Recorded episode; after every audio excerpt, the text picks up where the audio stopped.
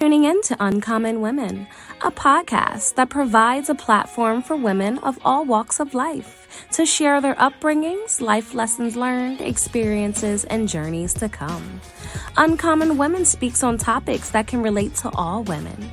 We share, we listen, we laugh, we cry, and we empower each other to be the best uncommon woman that they can be. Ultimately, we are cultivating a global movement of women supporting women women supporting entrepreneurship, relationships, self love, and so much more.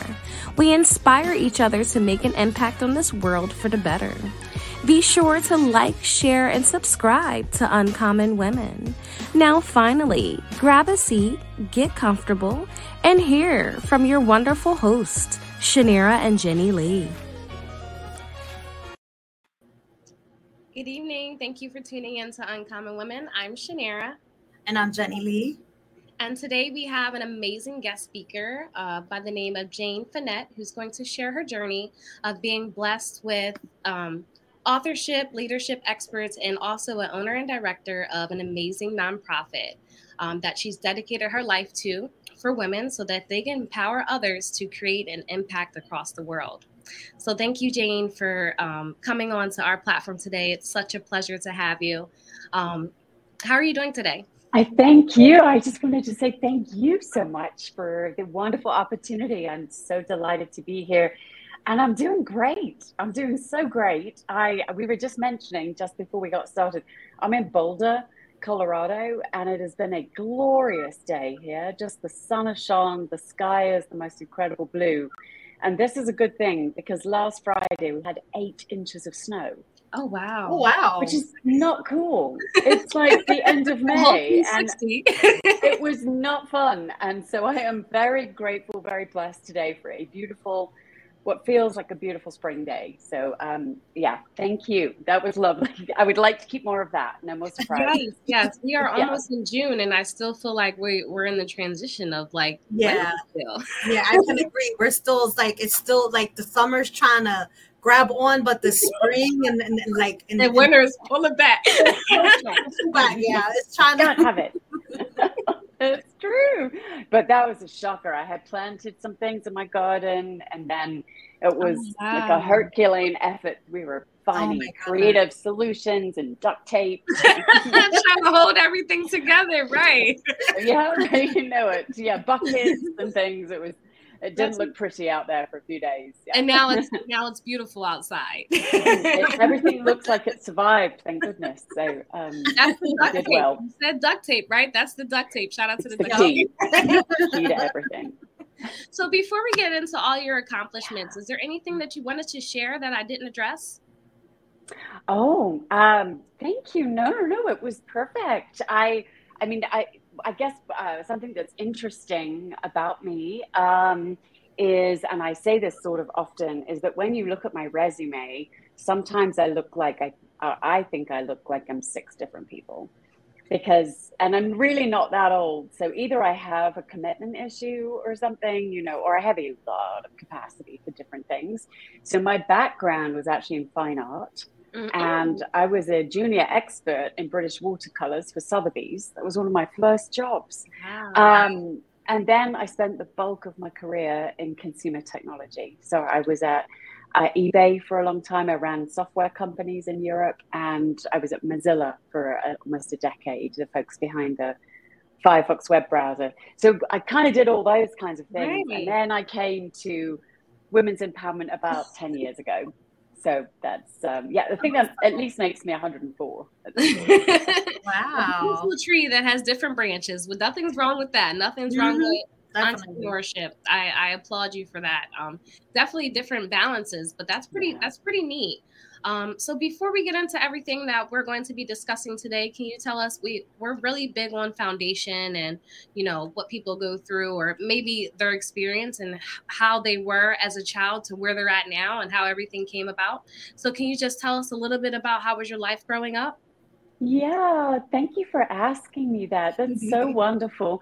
And um I don't. Sometimes you can hear more of my British accent, but not always. I love it. So, but I was.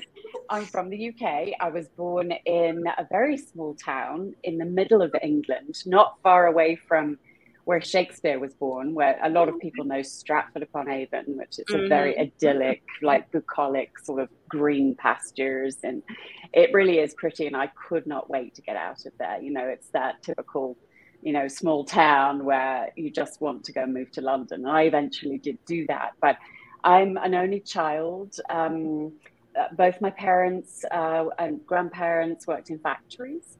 Um, and actually, I'd, I should have started my career right at the beginning when you said, Was there anything else you wanted to share? Uh, so, my grandmother was a hat maker, so was my mother.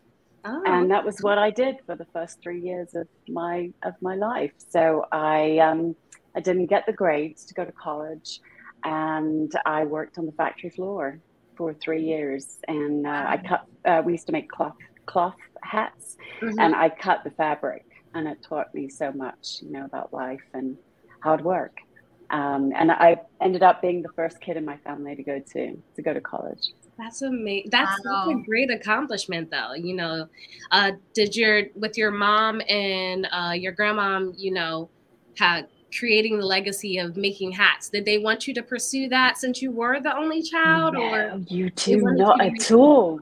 No, they, they, that, they were horrified. It was, it was it was no, it was, you know, my mum was like, you need to leave this town, you need to be better than me, you know.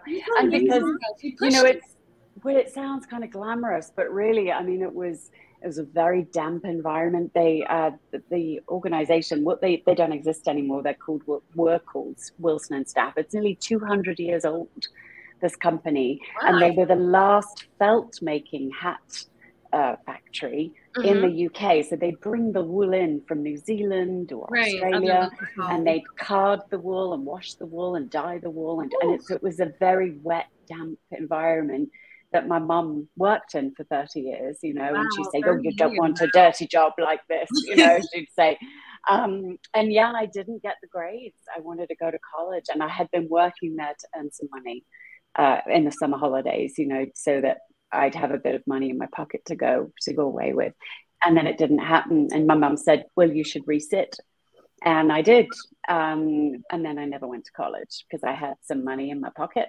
Mhm. And I enjoyed that. I worked with my mum every day. And yeah, three years went by like that. Wow, Um, wow. But you broke the chain. You definitely broke the chain, and Yeah, you know, and it's I I I actually love to tell people that um, you know, and I know I just love the work that you're doing and like our authentic stories. And Mhm. I mean, I'm just a girl that came from a really small town in in the UK, you know, and yet I think we can lose sight, right? Oh, she runs a nonprofit and she had a big job at Mozilla and she wrote a book, and then Mhm. you think, oh, I can't do that. And it's like, well, heck, we all have different beginnings. Yeah. Mhm. Who knows? Who yeah, knows definitely agree. Yeah. Yeah, it's important. and and I can imagine like when you had said that your mom didn't want you being there because you know as a parent we want better for our children and I don't ever think that she expected you not to you know be able to go to college at the moment for your first three years after graduating high school you're working in a factory you know Yeah, yeah, no, I think they were disappointed. And the one of my uh, things that my mum says is my my grandmother passed away Mhm. um, during those three years, and uh, she Mm. always says, you know, I hope, I hope she's, I hope she knows, I hope she knows that, you know, the things you went on to accomplish. Yeah. She knows. Aw. Yeah, That she just gave me chills. So, yeah. She's shining down on you because you're definitely blossoming. So let's get into your journey. Um, can you share, uh, tell us a little bit more about your nonprofit and how it actually helps women? I'm super excited about that. Yeah, thank you. Can I can I maybe share the founding story? Yeah, Because absolutely. it- yeah, it. thank you. It kind of sets up the context a little bit because Perfect. Mhm. Thank you. Um, so uh, yeah, I mean, I've I've mentioned it two or three times now, but I was at Mozilla for a long time, the folks behind the Firefox web browser, and uh, it was actually Mozilla who relocated uh, me and my family from Europe Okay. in 2009. So they said, "Will you move to Silicon Valley?" And I was like, yes. And they said, you should think about it. And I said, nope, we're coming. and we had been like the worst summer in the UK for decades. And oh, we were oh, done. We were like, living in California sounds amazing. So we within three months we'd upped. And, oh wow! And, yeah, brought a dog across, and it was it was cool, and we loved it. And I felt very, very, very lucky to have this opportunity. Um, and uh, you know, I ended up uh, getting promoted and you know doing lots of things, and then I was part of the executive team at Mozilla. And when that happened, suddenly I got access to leadership development and coaching. Mm. And I had had a lot of trainings over my career, but I hadn't had anything where I could focus on myself as a leader. Like today, I would call it like, you know, leader within, like your inside out. Like, mm-hmm. who am I? Mm-hmm. Like, what are my strengths, my values, my purpose? Right. What holds me back? All these. It was a revelation. It just blew my mind. Mm. And then I was also turning around and saying to myself, wow, where was this 20 years ago? Mm. You know, how mm. did I get to be this age? And I had never known these things about myself. Experience that. That's awesome. Yeah. Yeah. You know, like there are some things that we just we've gravitated toward, like we're mm-hmm. unconsciously mm-hmm. choosing and there's congruence.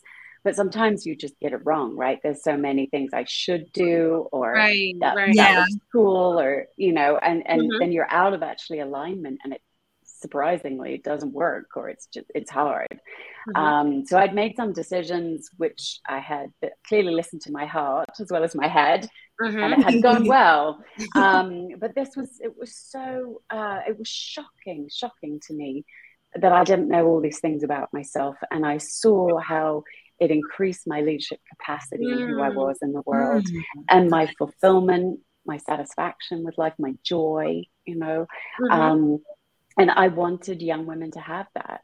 So, uh, so all the way, sorry, back to your initial question, you know. So, um, see the alignment I, coming in. That's all it is. thank you, thank you. Um, yeah, so um, you know, young women leaders, and I know you know we're talking about a lot of of, of you. Hi, everyone that's listening right now. You know, are uh, you know can be quite young. You know, twenty five you know 45 or so we're early in our careers still really and yeah. and yet this is such a rare thing for us and i do believe it can be such a differentiator so even if you're you know let's talk big tech companies like google or facebook you don't get those opportunities either as a young woman who's coming up through the through the ranks uh, and mm. certainly if you're in the social and environmental change sector Right. So working at a nonprofit, you're, you know, in the field and, you know, rural Uganda. No one, no one's giving you a chance to have an executive coach and mm-hmm. do all of this work. Yeah. Um, so that's that's how I, that was my premise was how do I get um, these incredible young women leaders with such high potential doing the most extraordinary things to solve our really big global grand challenges in the world, whether that's poverty or the climate crisis, you know, humanitarian work, etc., and get them this gift. Mm-hmm. Um, so that so that's what I've been doing for eight years, pretty much. Yeah. Um, we've put fifteen hundred young women uh, social environmental change leaders through the program. They come from more than 80 countries. 80 uh, countries? Wow. Yeah, no, wow, it's been incredible. amazing. And I mean, and a quick sort of like snapshot of who they are. They're, you know, they're young women working with indigenous populations in the Amazon. Wow. Uh, they're community organizers, you know, in, in Detroit, or they're working, you know, uh, on wildlife conservation in South Africa. Um, we I just did a, a, talk this morning with one of our fellows organizations, uh, which is working to end child slavery. She's in the Ukraine. They're still running their, their organization in the midst of a of a war. Wow! Um, wow! So these That's women are tenacious. They are they are doing everything they That's can to change in the world. Oh, yes. Absolutely, and so and we want to empower them to be able to do more and then there's like the subtext of that is I think it, it's for all women, but we see it a lot with women in the impact sectors. They're going to burn out. They mm-hmm. give so much of they themselves, uh, and it's so hard, and it has been even harder during the pandemic. Um, so being able to help them get some distance and understand kind of what's going on, get some new perspective, is keeping them in those jobs as well. And thank God, because we we really need them. right, yeah. right, right. Yeah. Wow, that's powerful. Thank you. Yeah, no, it's it's um uh people were I was talking to some friends and they were we were talking about hope mm-hmm. recently and I've heard people say, you know, oh, hope's such an empty word or something like this, you know, and I'm like I do not agree. I do mm-hmm. not agree at all. And when I have the privilege of speaking to some of the women that we work with, and I, you know, I see what they're doing, not only what we could help them with, but just what they're doing in the world. Right.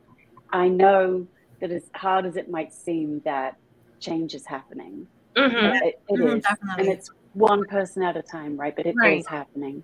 Yeah. It's baby steps, and as long as the steps are actually in progress, that that's that's all that matters. We don't see everything as yeah. as as um all at once basically. It's not pop yeah. microwave. It's not a microwave but it's I'm, I'm sure the steps is happening and that's that's where the hope is alive you know?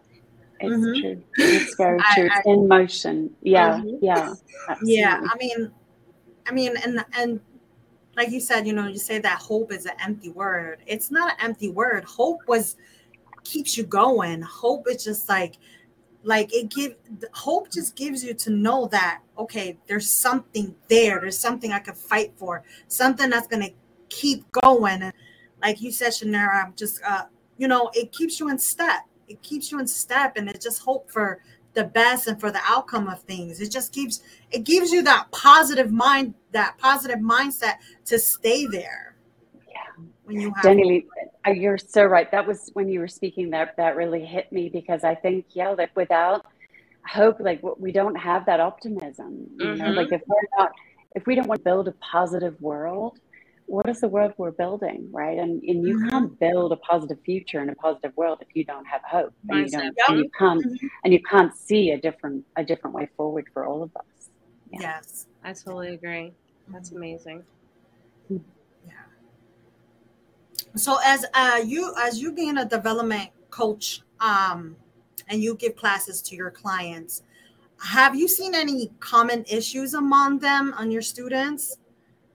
Yeah, I, I have, Jenny Lee, and it's it's kind of sad, but it's kind of awesome at the same time. So, um, um, uh, so, uh, and I should back up a little bit. So, what we how our organization works is mm-hmm. it's an application process so okay. uh, these young women leaders are they apply mm-hmm. and then if there's and there's a very big application process and then when they're selected they get matched with an executive coach okay and so we oh, kind of we bring them together we link them with someone uh, that knows what they're knows what they're doing. and doing. then, uh, yeah, yes, I kind of do. I'm still trying to know what I'm doing, but they they definitely do.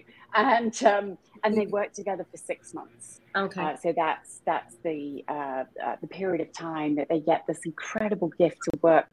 Like the executive coach works on them, and they work on them. So it's all of that inner goodness. It's it's transformational. Really, a special thing that um, not everybody gets, you know. Um, so um, when they apply, uh, this was the most disheartening thing for me was that, and it's still true, like more than 80% of the people, when we say, What do you want to work on?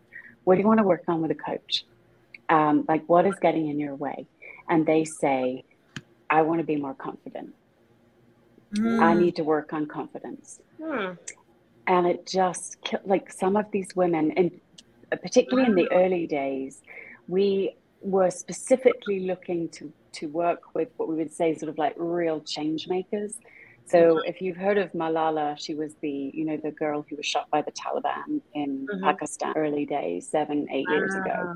Mm-hmm. So imagine we were having women of this kind of caliber you know, apply mm-hmm. and 80% of them were saying, I need to work on confidence. And we're like, you are changing, saving, transforming hundreds of millions of lives. Like, excuse me? I mean, I used to do onboarding. How can we help you again? I used to do onboarding calls with them, and I would not sleep the night before. My husband would be like, "What the hell's wrong with you?" You know, and I'd be like, "Do you have any idea?" I just. I'm going to be in a call with like 30 of these incredible women. And I am nobody. Like I came from a, I worked in a factory for three years. Like, you know, I was just, I have a confidence issue. And, um, yeah, uh, and I was so dis- I it still disheartens me. It still disheartens me. And you know, they weren't asking me for money.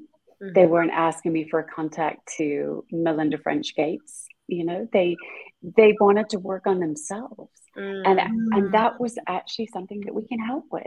You yeah. know, we can help them understand what are the stories that we're telling ourselves that is preventing us from stepping forward.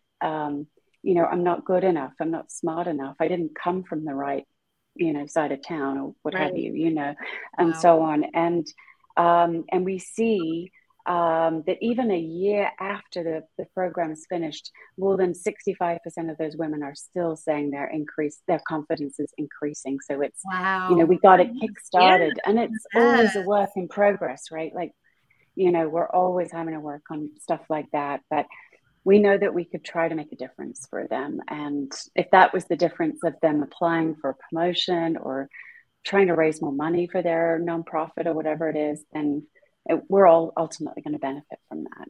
Hmm. Wow. That's amazing. So, can you um, tell me what was one of your greatest accomplishments since having the nonprofit? Yeah, it's a big one, actually. Um, I feel like I'm just telling these stories where they're like super low, but they get super good at the end. Um, Eight so, years of having a pro- nonprofit. This, I'm sure you ran yeah. into a lot. Of- mm-hmm. Anyone who's listening that has that are like, yeah, oh, yeah, yeah. it's rough. Um, it's just, um, well, it, and it's you know, many of us, of course, have such crazy dire stories of the pandemic. Right. And yeah. uh, and in the spring of 2020, uh, we nearly lost Coach Fellowship. We nearly lost the organization. Um, so we do these two really big fellowship programs a year, and then we work with uh, other uh, larger nonprofit organizations, and we help them get access to coaching. Mm-hmm. And one of those organizations were just you know, I mean, everyone was in a panic, everyone, and right. um, they said we can't do this. We're not. We're not going to do it. And that was actually really necessary funding for mm-hmm. us. Um, so we had eight weeks of payroll in the bank. And I know you don't necessarily need to know how the business works, but right. it, because we run these two big, big fellowship programs, and I have to tell you, the program is not free. So um, our fellows pay uh, the cost of one coaching right. session, and they get 12 of those across the six okay. months. So, and it's, you know, keeps us alive, keeps the mm-hmm. organization alive. running. Mm-hmm. But it's also a little bit of that, you know, they have some commitment, they have something that, some investment in the program. Um, so it's, it's in two levels. And um, so we get this cash injection twice a year. And okay. we run the one in the spring and we run the one in the fall. Okay. And and we have enough basically how you know, we live hand to mouth very much is that we earn enough money from the programs to just about make it to the second program. And then we we get a little injection and then we just about make it to the next program. Yeah. Um, we haven't been able to figure out a sustainability model. So it kind of looks a bit like that every year. We're working on it We're, you know. Um, but because we didn't have this money come in, and then people we were hearing our fellows were getting pulled out of the field. I mean, so many of the women are working, you know, they're across Africa, they're across Latin America, Southeast Asia. Wow. And the big organizations, they you know, if they work for the UN or the Red right. Cross or whatever, they're just pulling them out. Mm-hmm. And, and these women, they hadn't even lived in America for like, you know, five years, six years, and we're like, they're not they're not going to apply to our program. They don't know what they're doing, you know. Right. Um, and uh, I thought if we don't get enough women to be part of the program, we we actually won't earn enough money to to make it through. Mm-hmm. We won't be able to. We'll run out of money Process. before that six month mm-hmm. program is is finished. And I had to tell my team that we're four people, and uh, uh, and I wanted them to know, and I said, I think we have to take a decision whether we actually even run the program or not. We have to, you know, we have to make that decision. And um, what I'm most proud of, and it, and it's, I guess it says a lot about us as a team and culture. Uh, sure what it says about me as a leader, but it was my team that came and said, well, we should run, we should just run that program. And if we run out of money, if it doesn't work, then we will volunteer and we will make sure mm. that we mm. that we complete that program. Wow. And, and then on top of that, uh, they said, and we should go big or go home. so um, we should also stand up a program for frontline women workers um, mm. and do situational coaching for them. So then within those first four weeks, we helped more than 100 uh, doctors, women doctors, nurses uh, all around the world just be able to process what they were going through. Wow. And we ended up running the biggest program we'd ever run um, hmm. because it turns out people really needed coaching because they didn't know what the heck was going on. Mm-hmm. Um, and so we we survived. But that moment where my team said, "We will just. It doesn't matter. You know, we will just. We we honor this. We're committed. We're going to make this work." Um, was everything for me. See, that's where the hook came into place too. Mm-hmm. Not only that, but for your company as well. Yeah, amazing. The passion. It was the passion and determination. Yeah, yes. no, for sure. Yeah, I mean they're they were just incredible, and I felt you know at that point I'd never been in a situation where it was my company and I was going to have to lay people off. Mm-hmm. I mean, in the middle of a global pandemic, right. with no healthcare. I mean, I was just like, oh my god, like I, I can't believe this. And of course, there were so many people who were living this, right? Having to lay their people off, being the ones yeah. who were being laid off, and um, wow. I just couldn't fathom it. And I I didn't know how to lead. I did not know how to lead. I couldn't I couldn't figure out how to raise enough money to keep it going. And so they um, they stepped up. Completely wow. stepped up and that's good about teamwork you know? Mm-hmm. that's, that's yeah. the amazing thing about teamwork where someone is it needs a little bit of help or a little boost that's where the whole team comes in to lift the whole company in your case. Yeah. That's amazing though. That's yep. amazing. It is. They're great people. Yeah they're still working with us so yes. lucky, lucky, lucky. Yeah, they're rock stars awesome like I always say, dream work makes the team work. it totally does. And yeah, the teamwork makes the dream work. yes. so that's amazing how you were able to push through. Now, doing this whole process of having a nonprofit and then learning um, expertise on leadership and development, how did you come into being an author and writing a book? I still have no idea, Ash. You know, like, like, how on earth did that happen? Right. No um, it's shocking to me, really. And you know, and and everybody, uh, everyone wants to write a book, and I sure did, but I, I, I never really knew what I would write. I thought that I would write something about the lessons learned of the coaching fellowship. Mm-hmm. You know, like a, a book for, let's say, twenty-five to forty year olds uh, earlier in their career women. Right. And that was always something that I kept in my mind. But again, because of the pandemic, um, so in the summer of 2020, I mean, things were going better for Coach Fellowship. We'd, we'd accepted the most fellows we'd ever served, yeah. you know, was less worried about that. But what I was paying attention to was how many women were leaving the workforce mm-hmm. right? How many jobs were, I mean, all those, the vast majority of women in the US were, enjoy, uh, were employed in the consumer service sector. Mm-hmm. And of course, they were the first jobs to get hit by oh. the mm-hmm. lockdowns, right? Yeah. Um, and then you saw families uh, just, I mean, the, the families, uh, men with partners, you know, nobody wanted to do this, but because the women were earning less money or working part time, they were the ones that were going to have to stay home right and raise mm-hmm. the kids and take care of the yeah. elder elder folks in their families right. um, and then uh, and sorry really going down the rabbit hole here but the numbers of domestic violence increasing that's so true, um, mm-hmm. child abuse wow. increasing yeah. yeah. I mean, like come on the isolation and is whew. it's yeah. crazy and then when you look globally um, uh, 32 million girls didn't go to school today and that wasn't because they didn't want to. You know, it was because they are not deemed important enough. Mm-hmm. All the mm-hmm. threats of sexual violence, even walking to school, means yeah. the parents will keep them home, right? right? Or they don't have access to sanitary uh, products and things like that. and and because of the pandemic they said another 20 million girls will not go back to school because of that wow. so you know i was i was depressed i was uh, frustrated the world economic forum came out and said that we lost 36 years of progress alone in 2020 for women and girls an wow. entire generation wiped out in one year right wow. and that's looking at pay equity um, um, women's rights, you know, reproduction rights, education rights, you know, across the board. Um, and I was like, well, I run a women's organization. Like, what? what am I supposed to do? like, yeah, like, and I felt both. I felt so disenfranchised and so utterly unable to make a difference. And um, and this is so before I was writing the book, I, this is how I felt. And I started, I was like, I have to get myself out of this back to hope, you know, I have to, mm-hmm.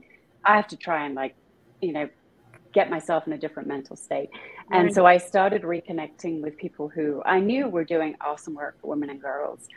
And I, I got to thinking, like, what if I told their stories? What if I shared? Mm-hmm. What are they doing to actually make a difference? Um, and it was twofold. It was firstly, uh, so the book is uh, full of inspirational stories about really ordinary women who have managed to create significant change for women and girls around the world. Wow. Um, and these are not stories that get told, right? We, all we all we get is devastating headline mm-hmm. after devastating headline. Yeah. And it and heck, we have a lot going on, so you know it's important that it's in the news, but we don't hear about the real impact that people are having mm-hmm. every day. Inspirations. Mm-hmm. Yeah. Mm-hmm. And that it will motivate us to keep going and to keep right. Trying. Uh, and who knows? Who knows where it will lead? Mm-hmm. Um, and then I, I'm a very practical person, and I, I was saying to myself, "Gosh, but what can we do? Like, what can each of us do? Because, you know, when we look at our government, and this is not just in the United States, but across the world, our governments aren't taking the lead on women's rights. Not all mm-hmm. governments. Mm-hmm. Um, yep. And we, we need an end to systemic racial and gender bias. We need laws changed, and not everybody's rising to the challenge, you know. Um, and so, what is it though that as women we can actually influence, that we can decide to do to help another sister, you know, in our in our world rise and thrive? Like we all have a sister, we all have a best friend, right? We have daughters, yeah. right? You know, and we want the best for them, but I want us to turn that into wanting the best for every woman. Uh, and so, what are the things that we can do to to make that happen? Every every woman, every day. Um, and so, I have these ten keys. They're not rocket science. Both. Mm-hmm. I went back and forth forever of like, is it even worth writing this book? Like, will anybody care? You know, and and at the end of the day, when I look back and I I did do this kind of due diligence of who were the women that helped me? What were the things they did that made a big mm. difference in my life? It was no one made a big introduction. No one gave me any money, I have to mm-hmm. say. You know, it was in someone seeing me, mm-hmm. really believing in me. Um, into you. Whew. Yeah. Yeah, giving me, you know, a come on, a kick in the butt sometimes, you know, mm-hmm. get your act together, snap, snap out of it, or what have you. All of these things were the things that mattered. And then I thought to myself, wow, well, we can all do that. Is, is that all it takes? I mean, it's clearly not all it takes, because I was just saying we're not fools. We have a lot of right. other things to fix. But to keep us keep us moving start. forward to yeah, absolutely. So yeah. So there That's we go. It was like 308 pages later and um, many, many, many, many long nights. I loved writing the book. 308 pages. Yeah. Wow. It was a lot. Yeah, they kept saying, "Oh, you need to cut. You need to cut these words." And everything is I was, I was very attached to them. I was really struggling, and that um, they would say, "Oh, great books aren't written; they're rewritten." And I hated the rewriting process, but you know, it was. I realized it was necessary. Um, so was a lot of work and I'm really proud of it. One of the hardest things I've done. And right. um, it is um, a real gift. It's a great start. And to I guess to hear other people's stories, how they um, impact people by, you know, their experience and things like that as far as it, inequality. Did you ever experience in, any of that? You know, being yeah. a woman of America, or did you just go off of the stories that you you've written? Um, thank you for asking me this question, and I uh, I actually I, I kind of like to talk about this, and I don't know if it's my age, like okay. really, it's. Um, uh, so I, uh, in the beginning of the book, actually, I recount a story about when I was a teenager. Okay. So I was, um, I was the chairwoman of my student council. I was mm-hmm. 15, and um, and I grew up in, in the UK, as we are saying. And you know, in the UK, we have to wear school uniforms. Mm-hmm. And in um, in that time, in the 80s, in the early 80s, late 70s, um, making me feel old. Um, girls weren't allowed to wear trousers oh. in the oh. winter. No mm-hmm. trousers.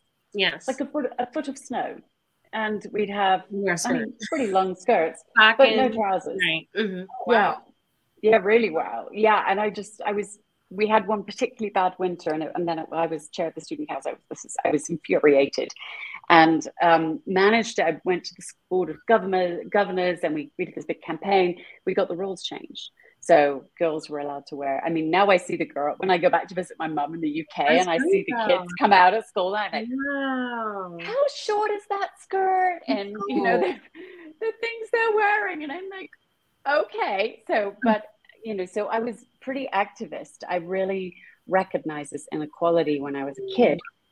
But then I, I it was so pervasive, like the inequality and sexism was so pervasive that I don't believe I could see it. And I didn't see it in its full entirety till I moved to the US. Mm. And I could get distance from the UK. So I remember, I mean, the, the British com- comedy, like there'd be, you know, sort of like semi-naked women on TV as for comedy shows on a Saturday nice. afternoon at five o'clock in the in the afternoon in the eighties. There's a very famous comedian called Benny Hill who was just, you know, he'd say, and my joy, I shan't, I shan't do that. I was going to tell you a terrible joke, and that's not cool. So not doing that. this was normal, and every family wow. sit. There'd be my my dad, my mum, my grandmother, and I. She used to come out for a weekend, and we'd sit and we watch Benny Hill, and everybody would laugh. Everybody you know, and it, there were all jokes about women's bodies and uselessness and so on. And it was a different age, right? It was a different mm-hmm. time. Yeah. Um, so it doesn't make it right, but one can understand it perhaps. Mm-hmm. And yet at the same time, I mean, we have we have a queen. She's still on the throne. The, right. Um, next week is the Jubilee, 70 mm-hmm. years. When I grew up, we had Margaret Thatcher. She was the first female prime minister of the UK. So I was surrounded mm. by women, powerful, powerful women. women, right? Wow. Mm-hmm. So it didn't, it, it, nothing really registered for me. And when I came to the US, and I was at Mozilla, and it was really all unconscious bias from them. But I was the, what the only very often in the room. I was the only woman. It was a group of engineers. They were kind hearted, awesome humans. They're some of the best people I've ever worked with, mm-hmm. but they were not conscious of how they were treating me as a woman. Ooh. And how I was being held back, and particularly, you know, the sort of like right. I used to do marketing, and I did uh, a lot of writing at the time and things like that. And I just was not. I thought they didn't take me seriously because it was marketing, yep. and then mm-hmm. I could see, oh, actually, you know, it's because I'm because, because I, I'm blonde. I'm yeah. Right. All the stereotypes yeah. come yeah. with not just being a woman, but I, like you said, yeah. you're a bond. Yeah. Yeah. No, it was it's interesting. Yeah, it's just it's been a very complicated sort of.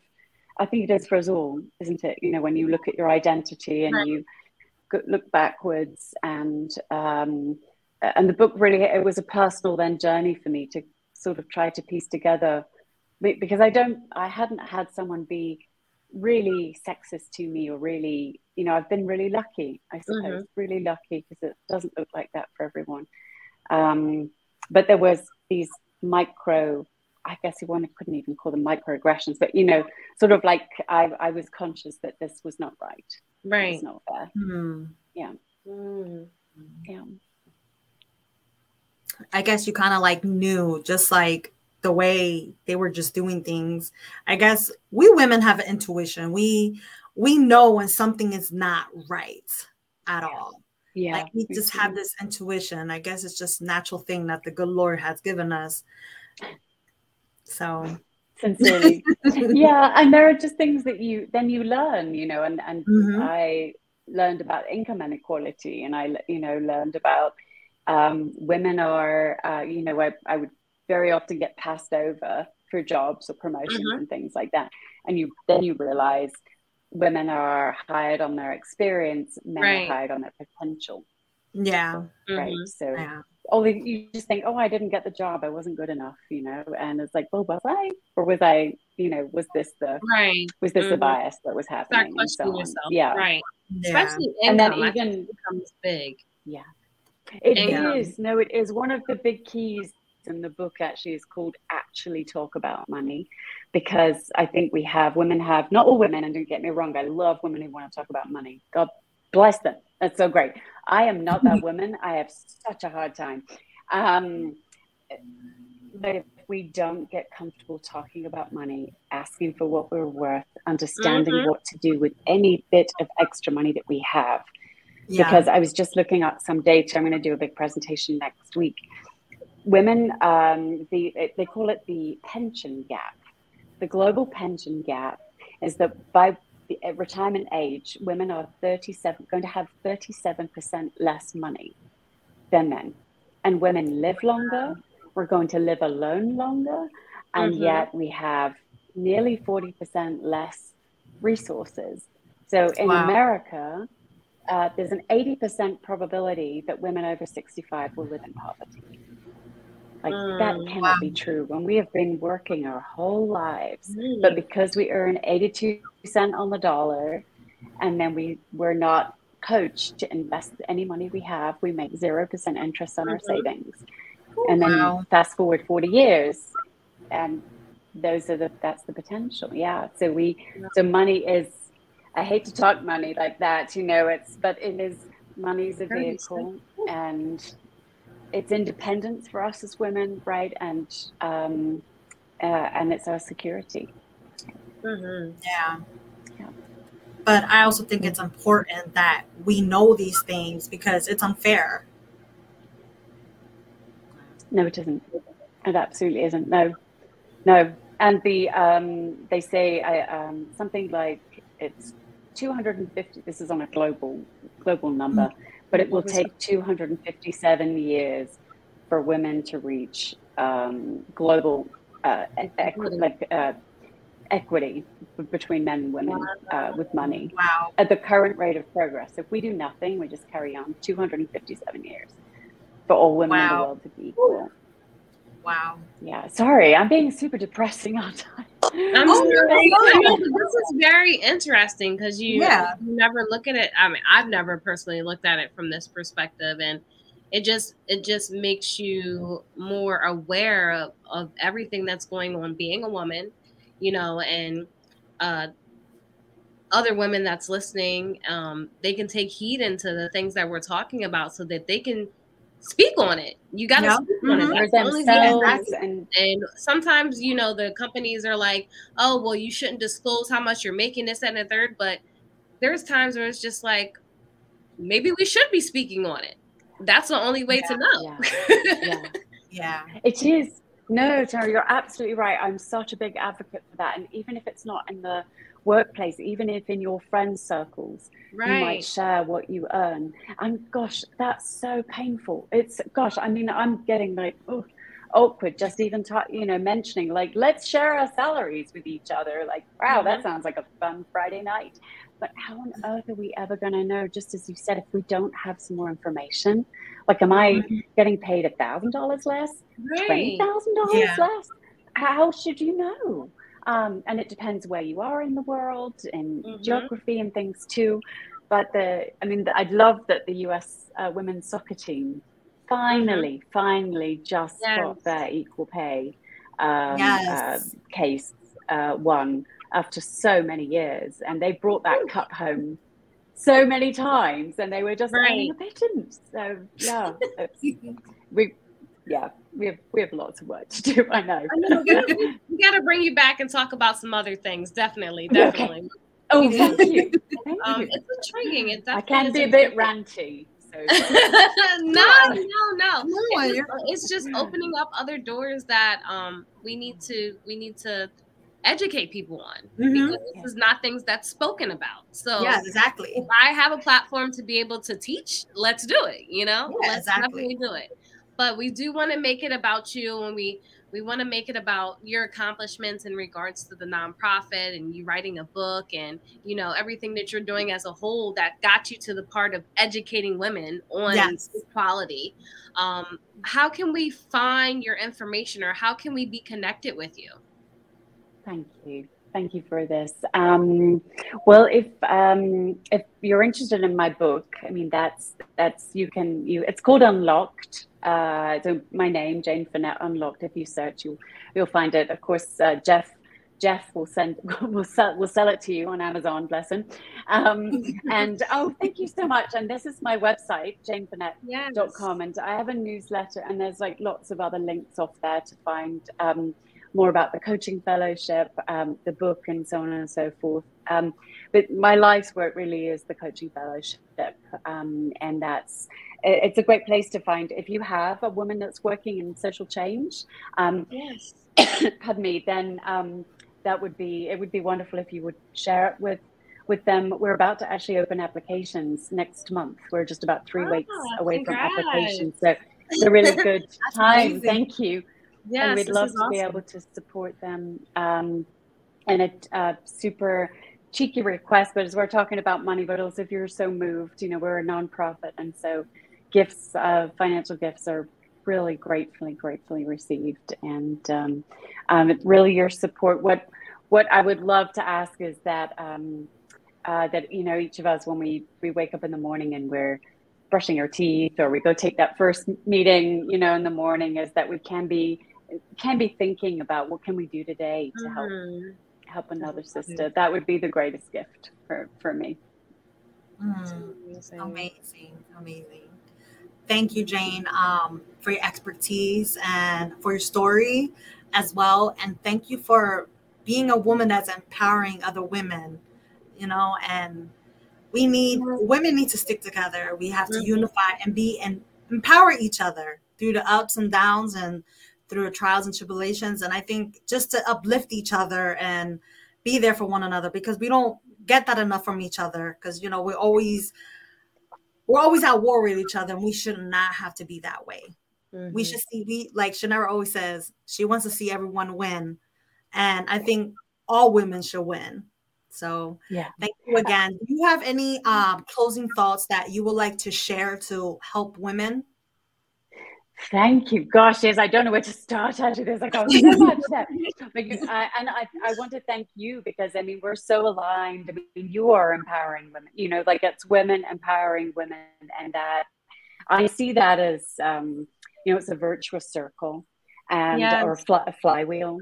And that when you empower one woman, you empower many, many more, and they empower more women, and it, you know, and so it goes around, and we can get that spinning way faster right mm-hmm. and the more of these yeah. small actions that we can take yes. the more conscious we are about how do we help that woman today or did we notice she looked down do we notice she could do the boost or some critical feedback you know whatever it might be um, mm-hmm. and we can get that spinning faster because that is how change happens that is i mm-hmm. believe it at my core that um, it is the more we get this momentum the more we we cannot we cannot stop this and when women are empowered, everybody gets to be empowered. Every living being and every living thing on this planet gets to be empowered. Mm. It's my solution for world everything in the world. It's like just empower women. You know, it's, honestly, the data is there. We know it. We just have to make it happen. Wow. I can't remember where I heard it from, um, but I heard it saying that if you teach a woman something, she can change the nation with learning. And I think that's so mm, um, powerful because that's what we do. You know, we mm-hmm. we can take the smallest thing, uh, a seed, and watch it manifest. Yes, and it's just um, it's just honoring being a woman to be able to do that and to be able to see uh, changes and legacies that we have the potential of doing, just you know, stepping out of faith and having hope mm-hmm. and um, just being encouraged and uplifted by other women. Yes, that's what moves the positivity in the world. You know. Yep. Mm-hmm. I I, I agree. I agree. Yeah. yeah. Shanira, do we have any um comments from um the audience? If we have any comments. Uh, just a few people. Lawanda came in and said, "Good evening, ladies." Um, just some, um, just some comments. Uh, she's speaking on uh, your nonprofit, saying that it's amazing oh. what you're doing. Um, but we didn't have any questions. Uh, go ahead, Jenny. Okay. Um, thank you again, Jane, for coming on and um, just speaking on your story and empowering women. And as far as our followers, thank you for coming on this evening. Um, and I also have another question before we close out. What makes you uncommon? Oh, what makes me? Gosh, I knew you were going to ask me this, you know, and I was just like, I don't have a good answer. Isn't that terrible? um, honestly, that's so. What do other people say? Do they have really great answers? I bet they do. what have other people said? I mean, it's it's with it's your own thought about yourself. You know, what makes, sure. um, so we've had I don't know. We've had so many guest speakers, but everyone so everyone's answer is unique, and that's yeah. what I love about it because we are all made individually and different. Um, yeah, I can't give you your uncommon answer, but I love the transition from your your foundation of your life, and then how you you're this blossoming tree that has different branches, and um, it's just very inspiring that people don't have to just stick to one thing that mm-hmm. yeah. yeah you know thank you. Thank you and, for the reflection on that. And and it's and, true i think i've been very um i've always one of the things i've always done is say yes. Mm. and um and it's taken me down some really crazy interesting cool paths. And um i would have never thought myself as a risk taker uh, but maybe I, you know, with hindsight, all these things I probably are. I am, um, I also forgot to tell you that I used to race cars. I raced cars mm. for two years as well. So definitely done oh, some some that would make it potentially uncommon, I suppose. But um, race cars. Yeah, that's amazing. Yeah, no, it's really cool. It's really cool. But there's there's changing. You know, you can you can see um, there can be a lot of shame around the change you know when mm-hmm. you, you think oh she did this then she did that but it's not you know i think it's about living a full life right it's yeah. about i love knowing it. when to move forward and to try something new we're here to we only have this one chance so let's make the most of it Mm, I like that. I See, like you that. did answer without even. I, I managed it with some help from you. Thank you so much. You just you had to in, just inspire. I just reassured who you are. Yeah, there was a little bit to help her out. But thank it, you. We need our sisters. Thank you. Yes, yeah, thank you. Yes. um, again, thank you, Jane, for coming on and also to our followers, thank you for tuning in this evening. And I want to speak on our apparel.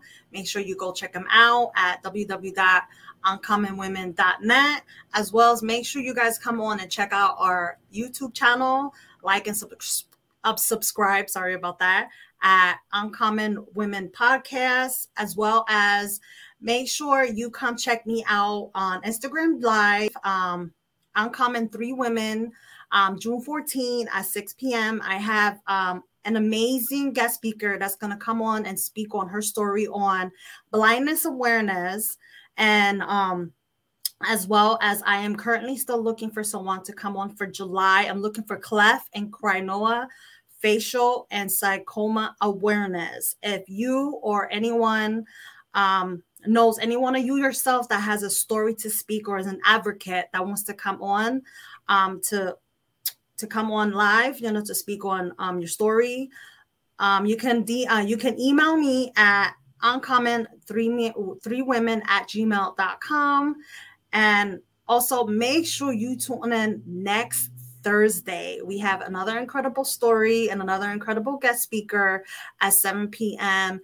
Uh, Eastern time. I was to say Central. and thank you again. And stay uncommon. Bye. Bye. Thank you.